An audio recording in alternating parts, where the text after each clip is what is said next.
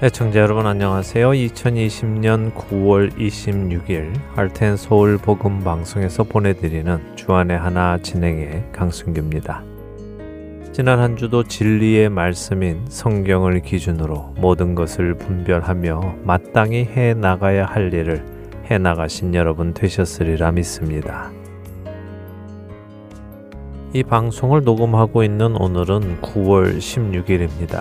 9월 16일 현재 미국 서부 캘리포니아와 오레곤 그리고 워싱턴 주는 멈추지 않는 산불로 인하여 큰 피해를 입고 있습니다. 보도마다 조금씩 차이는 있지만 100건이 넘는 대형 산불이 발생했고 9월 16일 현재 대한민국 국토 면적의 5분의 1에 해당하는 면적이 불에 타버렸습니다. 그리고 이 불은 점점 퍼져나가 인근에 위치한 콜로라도, 아이다호, 유타, 그리고 몬테나주까지 옮겨가고 있다고 하는데요. 많은 인명 피해가 있고 많은 재산의 손실이 있습니다. 한 동네가 모두 불에 타 없어진 곳도 있고요. 13살의 어린 소년이 자신의 개를 끌어안고 숨진 채로 발견되기도 해서 사람들의 마음을 더욱 안타깝게 하고 있습니다. 특별히 캘리포니아 지역은 지난해 2019년 산불 피해보다 26배나 더 큰 피해를 입고 있고요. 역사상 가장 큰 피해를 준 산불 1위와 3위 그리고 4위의 산불이 동시에 일어난 것과 같은 피해를 입고 있다고 발표되었습니다. 그러니 예전에 없었던 또 예전과는 비교도 할 수 없는 큰 불이 일어나고 있는 것이죠. 이런 상황 속에서 많은 그리스도인들이 함께 기도하자며 마음을 모으고 또 기도하고 있습니다. 여러분들 중 많은 분들이 이미 기도하고 계실 줄로 믿습니다. 맞습니다. 지금은 기도할 때입니다. 첫 찬양 함께 하신 후에 말씀 나누겠습니다.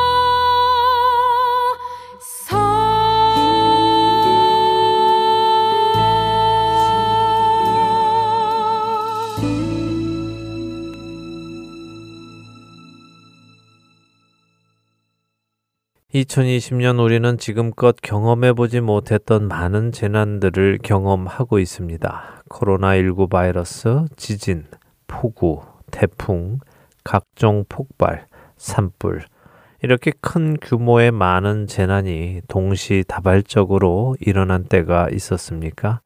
없었던 것으로 보이는데요. 그래서 많은 사람들이 종말의 때가 가까이 왔다고 말하기도 합니다.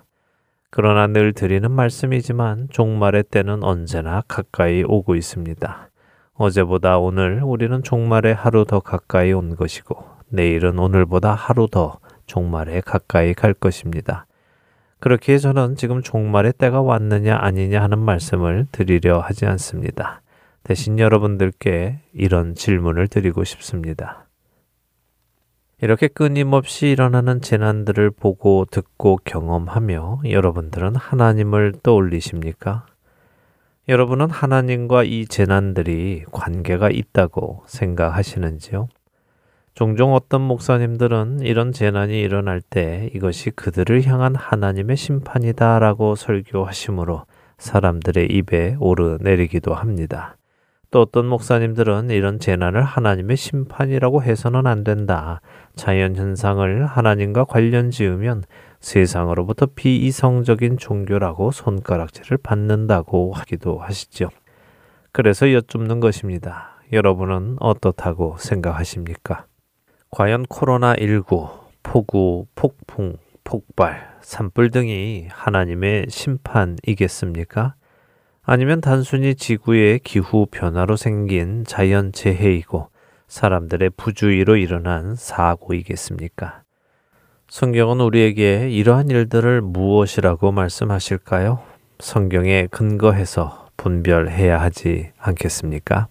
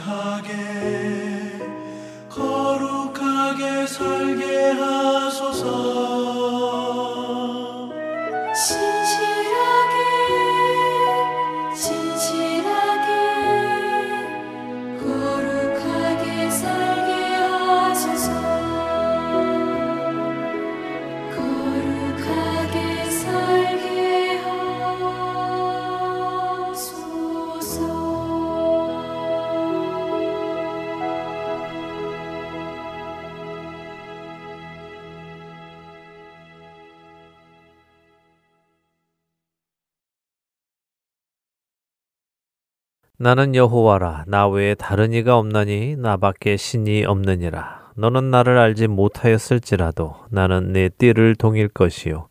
해 뜨는 곳에서든지 지는 곳에서든지 나밖에 다른 이가 없는 줄을 알게 하리라. 나는 여호와라 다른 이가 없느니라. 나는 빛도 짓고 어둠도 창조하며 나는 평안도 짓고 환난도 창조하나니 나는 여호와라. 이 모든 일들을 행하는 자니라 하였노라. 하늘이여 위로부터 공의를 뿌리며 구름이여 의를 부을지어다. 땅이여 열려서 구원을 싹트게 하고 공의도 함께 움돋게 할지어다. 나 여호와가 이 일을 창조하였느니라. 이사야 45장 5절에서 8절의 말씀입니다. 내가 하늘의 궤도를 아느냐? 하늘로 하여금 그 법칙을 땅에 베풀게 하겠느냐? 내가 목소리를 구름에까지 높여 넘치는 물이 내게 덮이게 하겠느냐? 내가 번개를 보내어 가게 하되 번개가 내게 우리가 여기 있나이다 하게 하겠느냐?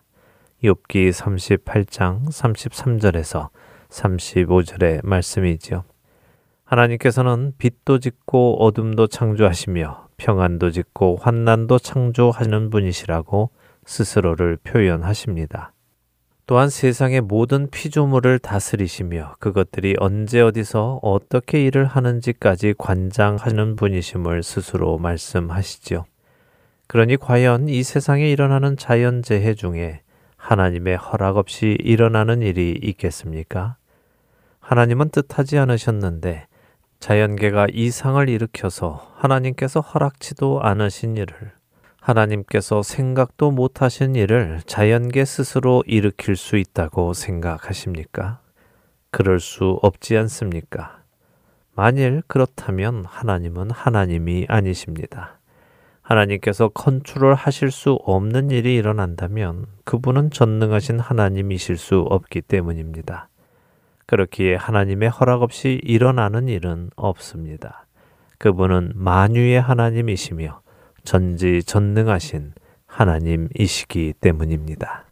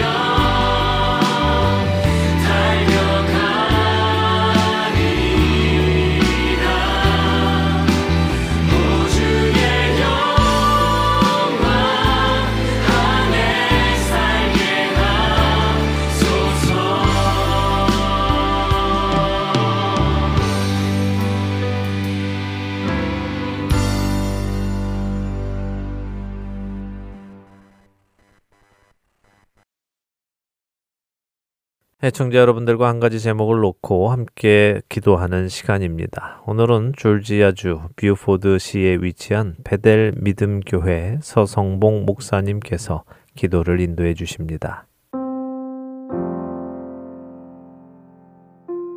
안녕하세요. 허렌솔 복음방송 1분 기도 시간입니다. 저는 조지아주 뷰포드시에 있는 베델 믿음교회를 섬기는 서성봉 목사입니다. 어, 오늘은 우리가요, 속해 있는 도시와 카운티, 주정부와 나라를 위해 기도하는 시간을 갖기를 원합니다. 특별히 어, 올해 11월 3일은 이 나라를 다시 4년간 이끌어갈 대통령을 뽑는 날이기도 하죠. 그래서 더욱더 우리는 세워진 위정자들을 위해 마음을 다해 기도할 때입니다. 바울은 디모데전서 2장 2절에 모든 사람을 위해 기도할 것을 권하며 임금들과 높은 지위에 있는 모든 사람을 위하여 하라고 말씀합니다. 바울 당시 임금들과 높은 지위에 있는 모든 사람이란 로마의 황제를 비롯해서 각 지역을 다스렸던 총독과 도시들의 지도자들이겠죠. 실제로 예수를 믿고 신앙을 지켰던 그리스도인들은 많은 박해를 견뎌야 했습니다. 로마 황제는 그리스도인들이 심각하게 탄압해서 로마에서 쫓겨나기도 했고요. 온갖 탄압과 죽음의 위협을 견뎌야 했습니다. 그래서 이런 왕들을 위해 도시를 위해 기도하라는 바울의 말이 당시 그리스도인들에게 매우 힘든 도전일 수 있습니다. 또한 오늘 우리 시대에도 각 정치적 성향에 따라 도시마다 나라에 세워진 지도자들을 위해 기도하는 일은 내키지 않는 일이 될 수도 있습니다. 그러나 하나님은 바울이 선포한 말씀을 통해 그리스도인 성도들에게 기도할 것을 명령하셨습니다. 그 이유를 바울은 디모데전서 2장 2절 후반부에 이렇게 말하죠. 이는 우리가 경건과 단정함으로 고요하고 평안한 생활을 하려 함이라. 이어지는 3절과 4절에 이것이 우리 구주 하나님 앞에 선하고 받으실 만한 것이니 하나님은 모든 사람이 구원을 받으며 진리를 아는 데에 이르기를 원하시느니라. 네, 그렇습니다. 말씀의 관점은 하나님은 모든 사람이 구원을 받고 진리를 알게 되길 원하신다는 것이죠. 이 땅의 모든 정치, 경제, 문화, 사업, 여러 가지 모든 것들이요. 인간이 살아가는 모든 삶의 영역은 하나님의 통치가 임하는 하나님의 섭리와 계획 가운데 있습니다. 이 계획을 하나님은 그리스도인들의 기도와 함께 세워가기를 원하십니다. 또한 성도는 기도를 통해 이 땅을 향한 하나님의 극률과 죄악에 대한 심판, 하나님의 통치에 대해 더욱 깨닫게 되죠. 그리스도인들은 거룩한 손을 들고 이 나라와 나라에 속한 모든 지도자들을 위해 기도해야 합니다. 하나님의 뜻이 하늘에 이루어진 것 같이 땅에서도 이루어지기를 원하시는 거룩한 소명을 붙들고 기도합시다. 복음 방송을 청취하는 모든 성도 여러분, 이 시간 함께 기도해 주시길 바랍니다. 기도하시겠습니다.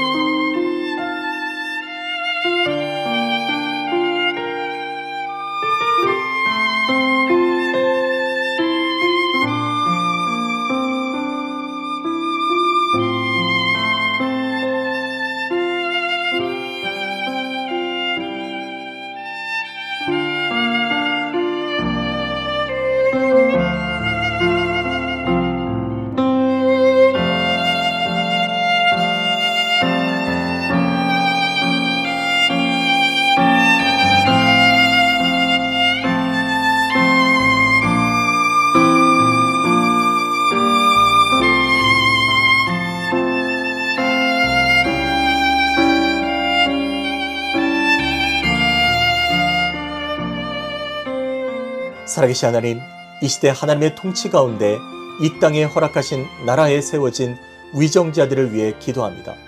도시마다, 카운티마다, 주마다 이 나라에 세워진 리더들이 바른 정치를 할 수 있도록 인도하여 주옵소서. 세워진 리더십들이 나라의 모든 일들이 하나님의 통치 아래 있음을 깨닫게 하시고 하나님의 주대심, 주권을 인정하게 하옵소서. 그들이 하나님을 두려워하며 그들이 실행하는 모든 일들이 사람들의 어려움을 돕고 공평하고 정의로운 정책이 되도록 그들에게 지혜와 분별력을 주옵소서. 특별히 오는 11월 3일은 이 나라의 대통령 최고의 리더십을 뽑는 날입니다. 모든 사람들이 자신의 정치 성향이나 생각에 따라 대통령을 뽑는 것이 아니라 투표에 참여하는 사람들이 진실로 하나님을 두려워하는 사람, 하나님의 뜻 가운데 쓰임받는 사람을 뽑을 수 있도록 우리 모두에게 지혜와 공의, 분별력을 주시고 하나님의 통치 아래 혼돈과 상처와 아픔과 분열이 있는 이 도시에 나라에 하나님의 평강이 속히 임하게 하여 주옵소서. 그래서 이 나라가 마지막 때에 하나님의 뜻 가운데 쓰임 받고 모든 사람들이 하나님의 구원과 섭리를 깨닫는 나라 되게 하옵소서. 믿음의 선배들이 기도하며 고백했던 것처럼 주여 간구합니다. 아멘. 주 예수여 속히 오시옵소서. 우리 구주 예수님의 이름으로 기도드립니다. 아멘.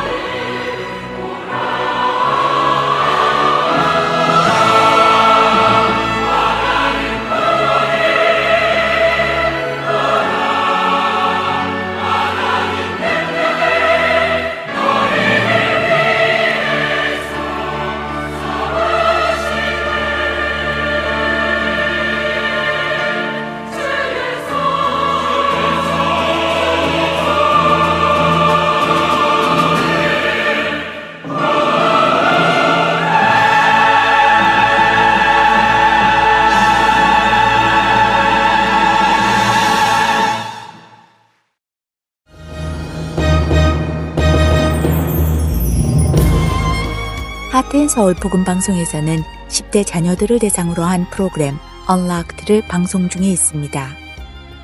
미국 Kids for Kids 미니스트리의 협찬을 받아 방송되는 Unlocked는 자라나는 청소년들이 성경을 가까이 하고 성경의 말씀을 오늘의 삶에 조화시킬 수 있도록 도움을 주는 프로그램입니다. Unlocked 프로그램은 mp3 cd, 홈페이지, 스마트폰 앱으로 들으실 수 있습니다. Unlocked와 함께 우리 청소년들이 주 안에서 성경적 가치관을 세워나가기를 바랍니다.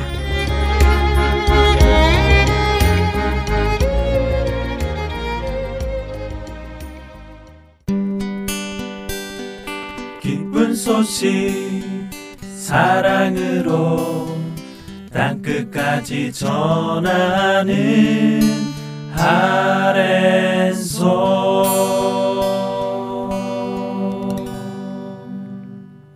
계속해서 함께 읽는 계시록으로 이어드립니다.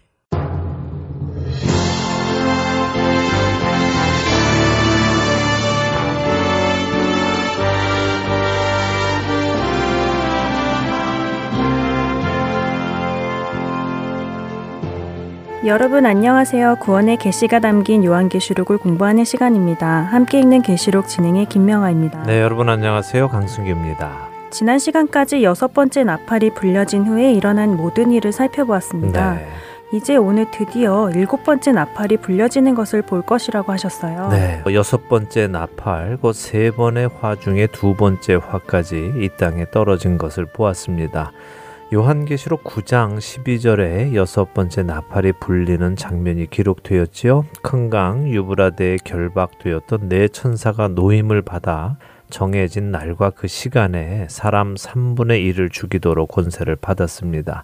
재앙의 남은 자들은 자신들의 죄를 회개하지 않습니다. 하나님께서는 이 기간 동안 두 선지자를 보내셔서는 여전히 회개의 메시지, 복음의 메시지를 전하시지만 사람들은 그들을 미워했지요. 네, 그리고 그들이 3년 반을 예언하는데 3년 반이 끝날 즈음에 무적행에서 한 짐승이 나와서 이들과 전쟁을 벌이고 두 증인을 죽이게 되죠. 그랬죠. 이들의 죽음에 세상 사람들은 기뻐했습니다. 그만큼 마지막 때에는 하나님의 말씀 듣기를 싫어하고 하나님의 말씀을 전하는 사람들을 미워하는 세상이 될 것이라는 것을 보여주는 것입니다.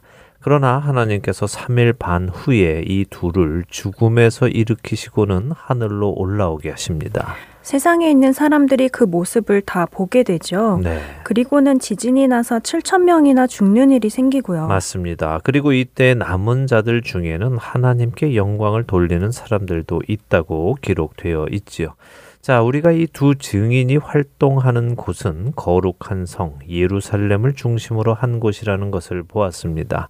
그렇기에 이 지진은 예루살렘 주변에서 난 지진일 것이고 그 지역에서 7천 명이 죽는 일이 생기는 것이고요. 그 지역에서 남은 사람들 중에 하나님께 영광을 돌리는 사람들이 있을 것이라고 이해할 수 있습니다.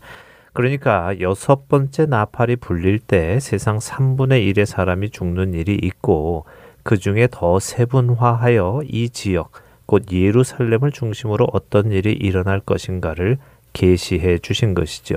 자, 이제 하나님께서는 하실 만큼 하셨습니다.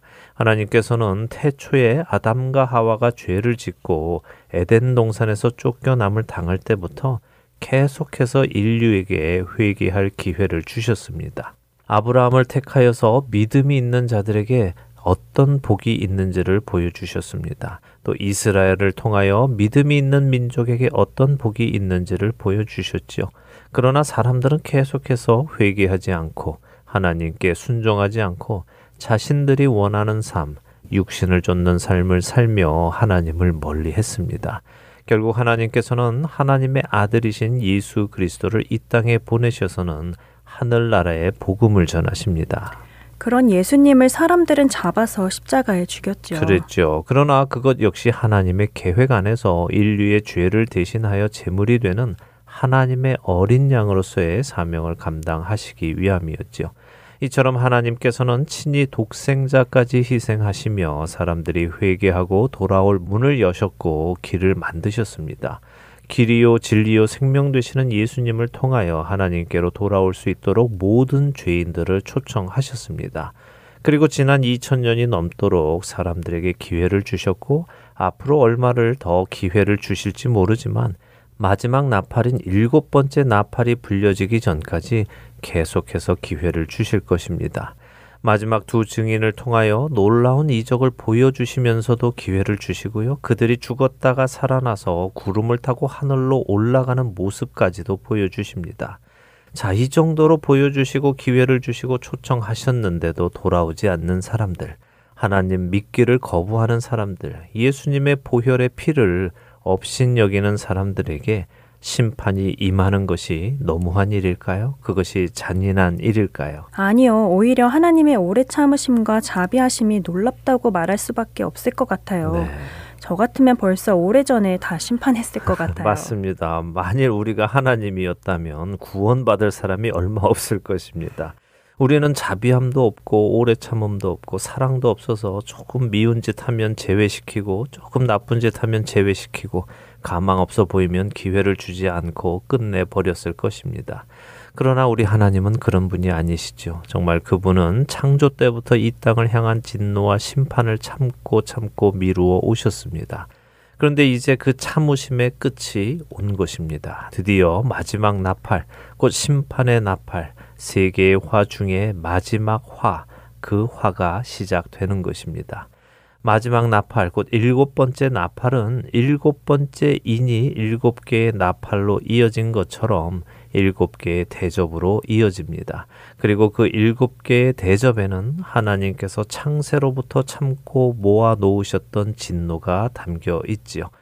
그 진노를 하나님께서 이 땅에 반역한 자들, 거역한 자들, 하나님을 업신여긴 자들에게 부으시는 것입니다. 그러나 그 이야기는 요한계시록 16장에 가서 시작이 됩니다. 여기 11장 중반부터 15장까지는 또 다른 이야기가 담겨 있는데요. 바로 왜 이 진노의 대접이 이 땅에 부어져야만 하는지, 과연 태초로부터 하나님께서 준비해 오신 비밀은 무엇인지 기록이 되어 있습니다. 자, 그 비밀이 무엇인지 우리 보도록 하겠습니다. 요한계시록 11장 15절에서 19절을 먼저 읽고 이야기 나누겠습니다. 네, 여러분들도 성경을 펴시고 함께 읽으시기 바랍니다. 요한계시록 11장 15절에서 19절입니다. 일곱째 천사가 나팔을 불매 하늘에 큰 음성이 나서 이르되 세상 나라가 우리 주와 그의 그리스도의 나라가 되어 그가 세세토록 왕노를 하시리로다 하니 하나님 앞에서 자기 보좌에 앉아 있던 24 장로가 엎드려 얼굴을 땅에 대고 하나님께 경배하여 이르되 감사하옵나니 옛적에도 계셨고 지금도 계신 주 하나님 곧 전능하시니여 친히 큰 권능을 잡으시고 왕노릇 하시도다. 이방인들이 분노함에 주의 진노가 내려 죽은 자를 심판하시며 종 선지자들과 성도들과 또 작은 자든지 큰 자든지 주의 이름을 경외하는 자들에게 상 주시며 또 땅을 망하게 하는 자들을 멸망시키실 때로소이다 하더라. 이에 하늘에 있는 하나님의 성전이 열리니 성전 안에 하나님의 언약궤가 보이며 또 번개와 음성들과 우레와 지진과 큰 우박이 있더라. 네. 드디어 일곱 번째 나팔이 불리네요. 그렇습니다. 일곱 번째 나팔이 불리니 하늘에 큰 음성들이 들립니다. 뭐라고 하십니까? 세상 나라가 우리 주와 그의 그리스도의 나라가 되어 세세토록 왕 노릇 할 것이다 라고 하지요. 자, 여기서 잘 보시기 바랍니다. 세상에는 나라가 많지요. 그렇죠. 현재 세계에는 거의 200개의 나라가 있잖아요. 네, 나라라는 정의를 어떻게 내리느냐에 따라 조금씩 다르지만 현재 189개에서 196개 사이에 나라가 있다고 합니다. 그러니까 거의 200나라가 되지요. 자, 그런데 요한계시록은 이 수많은 나라들을 복수로 표현하면서 세상의 나라들이 우리 주와 그리스도의 나라가 된다라고 하지 않습니다. 단수로 세상 나라라고 세상의 나라를 하나로 부르고 있죠. 아, 그렇군요. 세상 나라들이 아니라 세상 나라네요. 네. 그럼 수많은 나라들이 있어도 결국 한 나라라는 말이네요. 그렇죠. 자, 각 나라에는 왕이 있습니다. 하나님 나라의 왕은 하나님이십니다. 그렇다면 세상 나라의 왕은 누굴까요? 공중 권세 잡은 자 사탄 마귀를 말씀하시는 것이군요. 맞습니다. 바로 그것을 성경이 말씀하고 계십니다. 세상은 많은 나라들이 있지만 결국에는 한 나라인 것입니다. 그들이 세상에서 섬기는 왕, 곧 사탄 마귀가 다스리는 나라이며 그 나라에 속해서 그 나라의 법들을 따르며 살아가지요. 바로 이런 나라에 속했던 모든 죄인을 하나님께서는 예수 그리스도를 통하여 구원하시고 하나님 나라의 자녀로 삼으신 것입니다. 그리고 그동안 허락하셨던 기간 동안 세상의 그 나라의 주인이 다스리던 나라를 이제 도로 찾으실 때가 된 것이고요. 사탄 마귀는 언제부터 세상을 다스렸을까요? 음, 아무래도 에덴 동산에서 아담과 하하가 죄를 지은 때부터 아닐까요? 네, 바로 말씀하셨습니다. 아담과 하와가 하나님의 말씀에 불순종하고 하나님의 말씀을 믿지 않고 뱀의 말을 믿고 하나님께서 먹지 말라고 하신 선악을 알게 하는 나무의 열매를 따 먹었을 때 이미 그들은 자신들의 통치권을 하나님에게서 뱀에게 넘겨준 것입니다. 그렇기에 그 후로 오는 자손들이 하나님의 말씀을 따라 살지 않고 사탄 마귀의 말을 따라 살며 자신들의 통치권을 사탄 마귀에게 넘겨주었고 자신들은 사탄 마귀의 종, 죄의 노예, 사망의 노예로 살아간 것이죠.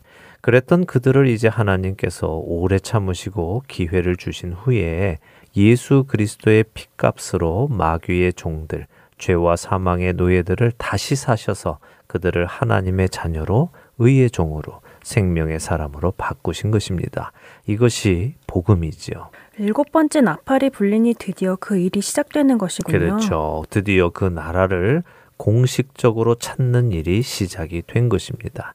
자, 이 말씀이 하늘에서 들리니 하나님 앞에 있던 24장로가 엎드려서 얼굴을 땅에 대고 하나님께 경배하며 말합니다. 감사하다고 하네요. 네, 감사하다며 감사함을 먼저 표시하죠. 그리고 영원하신 하나님께서 드디어 세상을 친히 다스릴 때가 왔다고 합니다. 어떻게 다스리실까요? 18절의 개혁개정 성경 번역은 조금 어려운데요. 이 말씀은 이런 말씀입니다. 하나님께서 다스리실 때가 오니 이방 나라, 곧 하나님께 속하지 않은 세상 나라 사람들은 그것을 싫어해서 분노하지만 하나님의 진노는 결국 오게 되었다는 것입니다. 그분은 이제 죽은 자들, 그러니까 주 안에서 죽지 않은 세상의 사람들을 심판하실 것이고, 하나님을 경외한 자들은 상 주실 것이고, 땅을 망하게 한 자들, 다시 말해 죄인들은 망하게 하실 것이다 라고 말씀하시는 것입니다. 성경에서 늘 말씀하시던 그 심판의 때가 온 것이군요. 네, 맞습니다. 하나님께서 인류 역사 속에서 지속적으로 말씀하신 그 심판의 때가 드디어 온 것입니다. 그랬더니 어떻게 됩니까? 하늘에 있는 하나님의 성전이 열립니다. 성전은 무엇입니까? 하나님을 만나는 곳입니다. 하나님은 없다. 하나님은 필요 없다. 세상 사람들은 그렇게 하나님을 거부했지만 실제로 하나님은 말씀 그대로 계셨고 이렇게 하늘 문이 열리며 하나님께서 계시는 그 성전이 보이는 것입니다. 자, 그 성전에 또 뭐가 보입니까? 언약궤가 보인다고 하시네요. 그렇죠. 언약궤는 무엇을 상징하지요? 그 안에는 십계명이 들어 있습니다. 다시 말해 하나님께서 말씀하신 지켜야 할 계명이 들어 있는 것이죠. 세상의 사람들은 무엇을 근거로 심판을 받을까요? 하나님의 말씀에 근거하여 심판을 받습니다. 세상의 법이 아니죠. 세상의 문화도 아니고 세상의 가치관도 아닙니다. 왜냐하면 세상의 법과 문화와 가치관은 세월을 따라 변해갑니다. 그렇기에 예전에는 죄가 아니었는데 이제는 죄가 되는 것도 있고요. 예전에는 죄였는데 이제는 죄가 아닌 것도 있죠.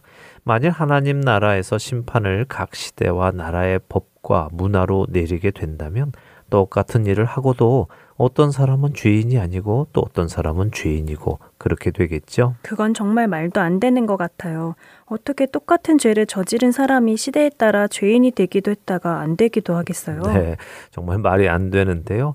그런데 세상은 그렇게 말도 안 되는 일을 하고 있습니다. 어, 대마초를 피는 것이 예전에는 죄였지만 요즘은 아니죠. 네. 또 동성애를 하는 것도 예전에는 죄였지만 요즘은 아닙니다. 간음을 하는 것도 예전에는 죄였지만 요즘은 아니고요. 이혼도 예전에는 죄였지만 지금은 아 닙니다.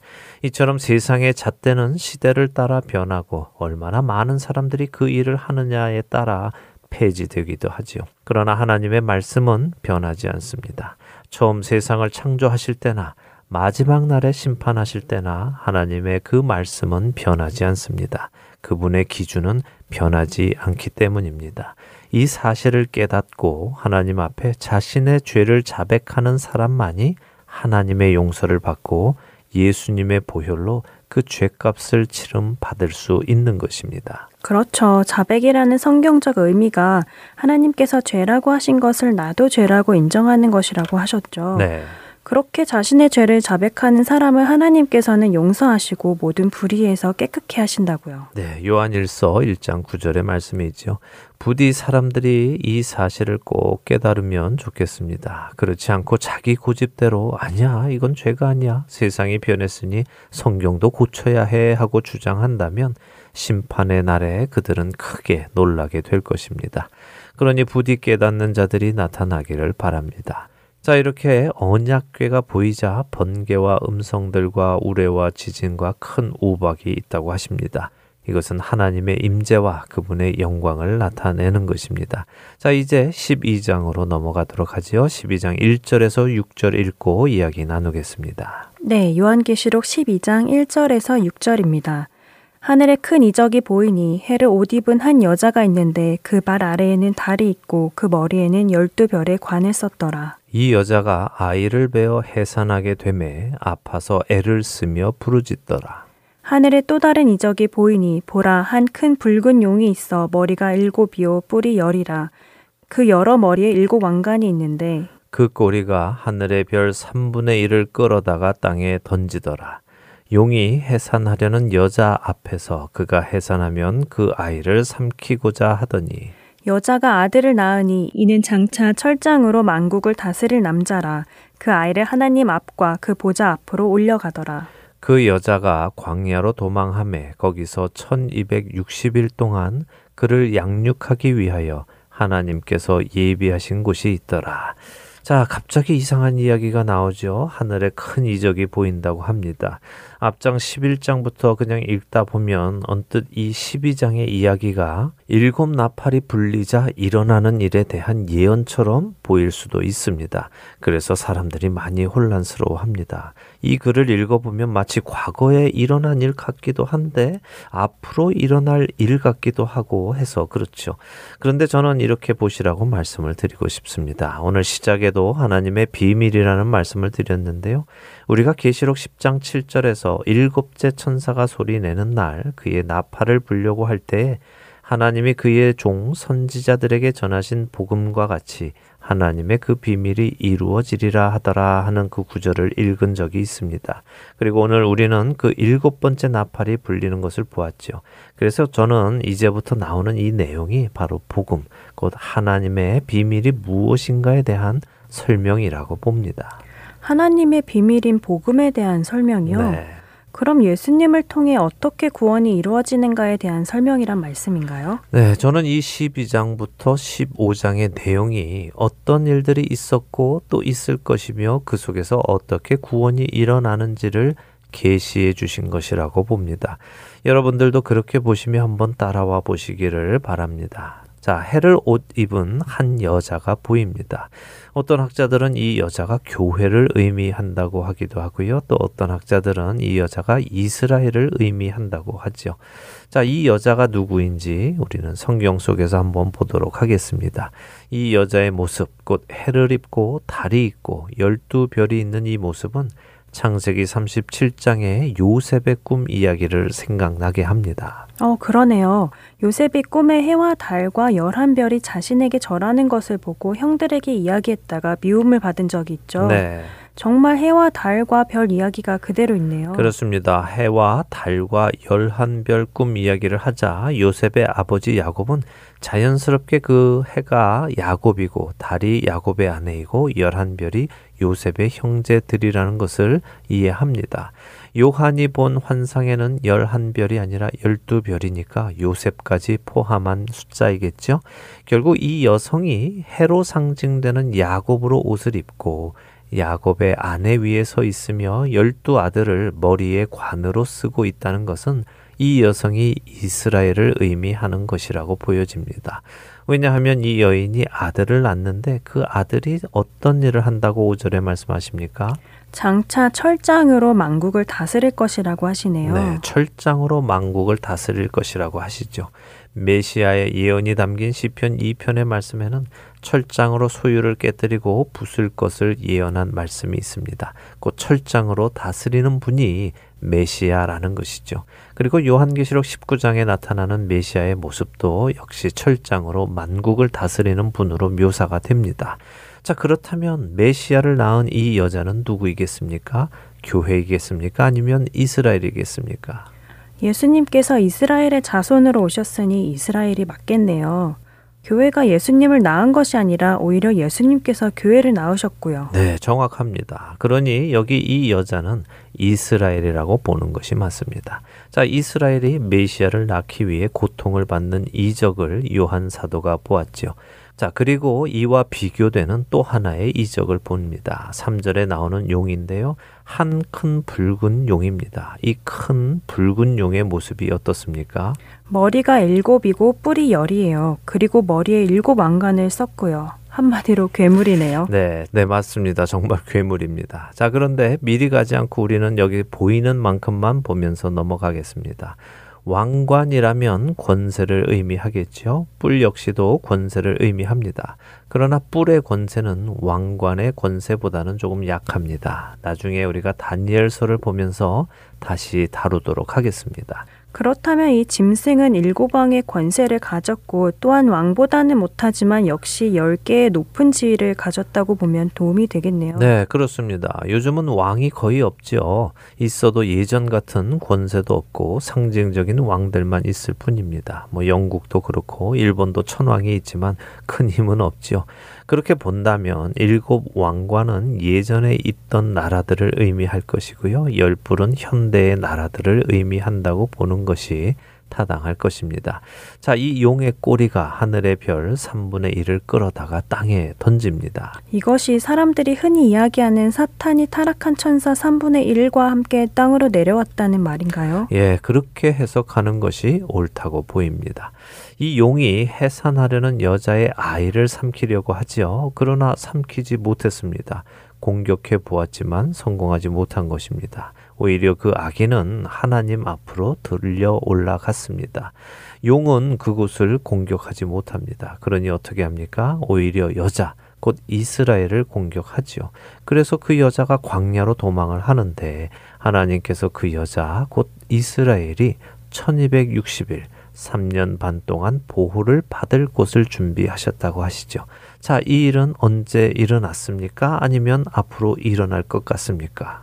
어, 글쎄요, 잘은 모르지만 이런 일이 있었던 것 같지는 않은데요. 네, 자, 여기 이 일을 이해할 수 있는 포인트가 있는데요. 그 포인트가 무엇인지 우리 다음 시간에 나누도록 하겠습니다. 아, 시간이 다 되었군요. 안타깝네요. 그 포인트가 무엇인지 너무 궁금한데요. 예, 뭐 새로운 포인트는 아닙니다. 이미 우리가 나눈 포인트이지요. 그것도 한 번이 아니라 반복해서 나눈 포인트인데요.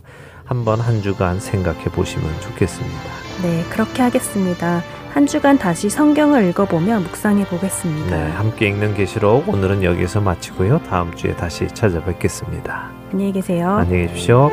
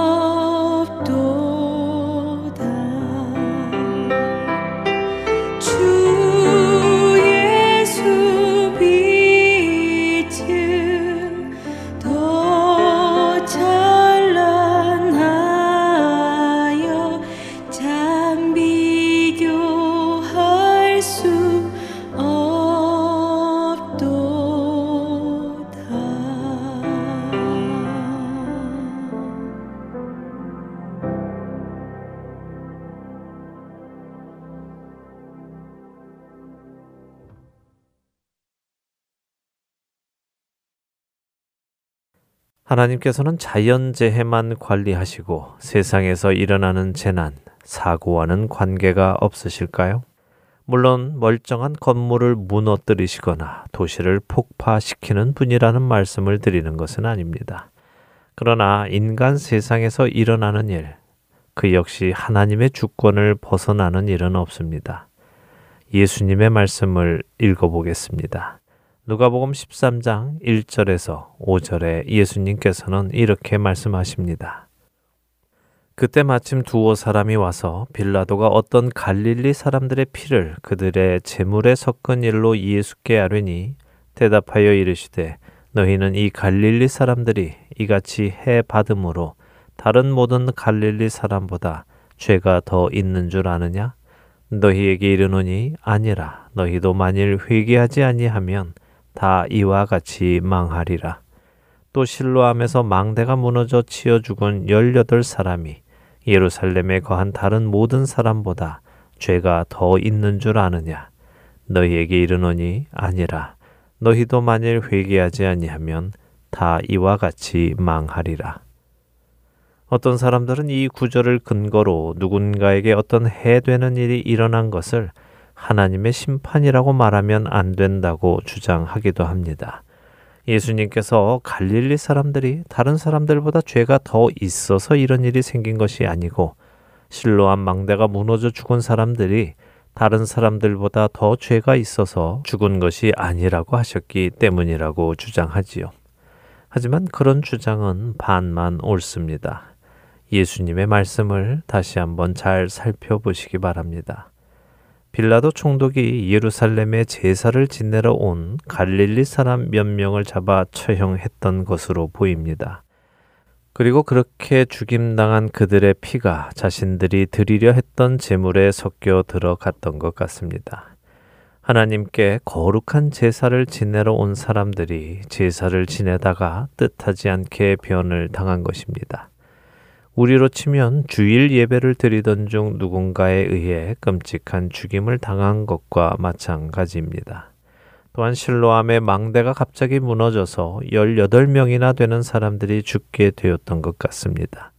망대는 적들로부터 자신들의 안전을 지키기 위해 파수꾼들이 보초를 서는 곳이며 위급할 때에는 사람들이 피신할 수 있는 튼튼한 탑입니다. 그런데 자신들을 지키기 위해 지은 그 건물이 무너짐으로 오히려 자신들이 죽임을 당한 아이러니한 일이 일어난 것이죠.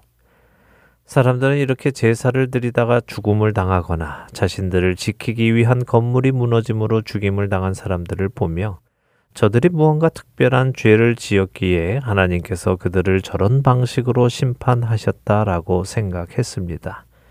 그러나 예수님은 그런 그들의 생각이 옳지 않다라고 지적하셨지요. 다시 말해 그들이 죽은 이유는 그들이 다른 사람보다 더 죄가 있어서가 아니라고 하신 것입니다.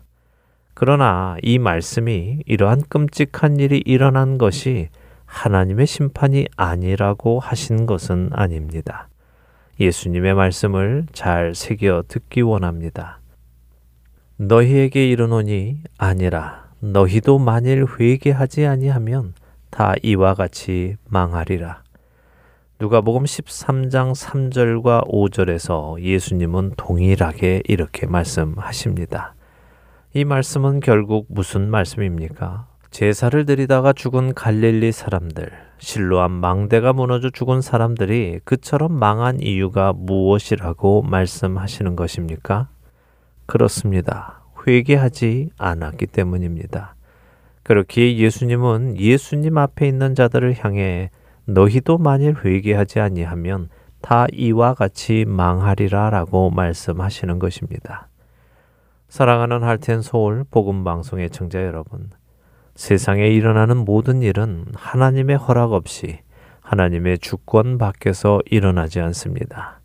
세상이 무엇라 하든 말입니다. 하나님께서는 하나님이시기에 그 모든 일에 관여하십니다. 오늘 시작에 이처럼 많은 환난과 재난이 우리 곁에 있기에 많은 그리스도인들이 마음을 모아 기도하자고 한다는 말씀을 드렸습니다. 맞습니다. 기도해야 할 때입니다. 그런데 어떻게 기도해야 할까요? 하나님 빨리 산불을 꺼주세요. 하나님 코로나를 종식시켜 주세요. 하나님 여러 가지 자연 재난을 멈추어 주세요. 라고 기도해야 할까요? 그러나 그렇게 기도하기보다 먼저 해야 하는 것이 있습니다. 그것은 바로 회개의 기도입니다. 예수님께서도 말씀하시지 않으십니까? 너희도 만일 회개하지 아니하면 다 이와 같이 망하리라라고요. 하나님의 뜻은 산불이 꺼지는 것이 코로나가 끝나는 것이 자연재해가 그치는 것이 아니라 우리들의 회개입니다. 우리가 자신의 죄에서 돌이켜 하나님의 말씀에 순종하며 살아갈 때 하나님께서는 긍휼을 베푸시고 이 땅을 고치실 것입니다. 사랑하는 자들아, 죽게는 하루가 천년 같고 천년이 하루 같다는 이 한 가지를 잊지 말라. 주의 약속은 어떤 이들이 더디다고 생각하는 것 같이 더딘 것이 아니라 오직 주께서는 너희를 대하여 오래 참으사 아무도 멸망하지 아니하고 다 회개하기에 이르기를 원하시느니라. 그러나 주의 날이 도둑같이 오리니 그날에는 하늘이 큰 소리로 떠나가고 물질이 뜨거운 불에 풀어지고 땅과 그 중에 있는 모든 일이 드러나리로다. 이 모든 것이 이렇게 풀어지리니 너희가 어떠한 사람이 되어야 마땅하냐? 거룩한 행실과 경건함으로 하나님의 날이 임하기를 바라보고 간절히 사모하라. 베드로우서 3장 8절에서 12절 상단의 말씀입니다. 한 주간도 자신의 죄에서 돌이키심으로 회개에 이르러 이 땅에 하나님의 극률하심이 내리는 데에 쓰임 받으시는 저와 애청자 여러분이 되시기를 간절히 소망하며 오늘 주안의 하나 여기에서 마치도록 하겠습니다. 함께 해주신 여러분들께 감사드리고요. 저는 다음 주 이 시간 다시 찾아뵙겠습니다. 지금까지 구성과 진행의 강순기였습니다. 애청자 여러분 안녕히 계십시오. 너 예수께 조용히 나가 내 모든 짐 내려놓고 주 십자가 사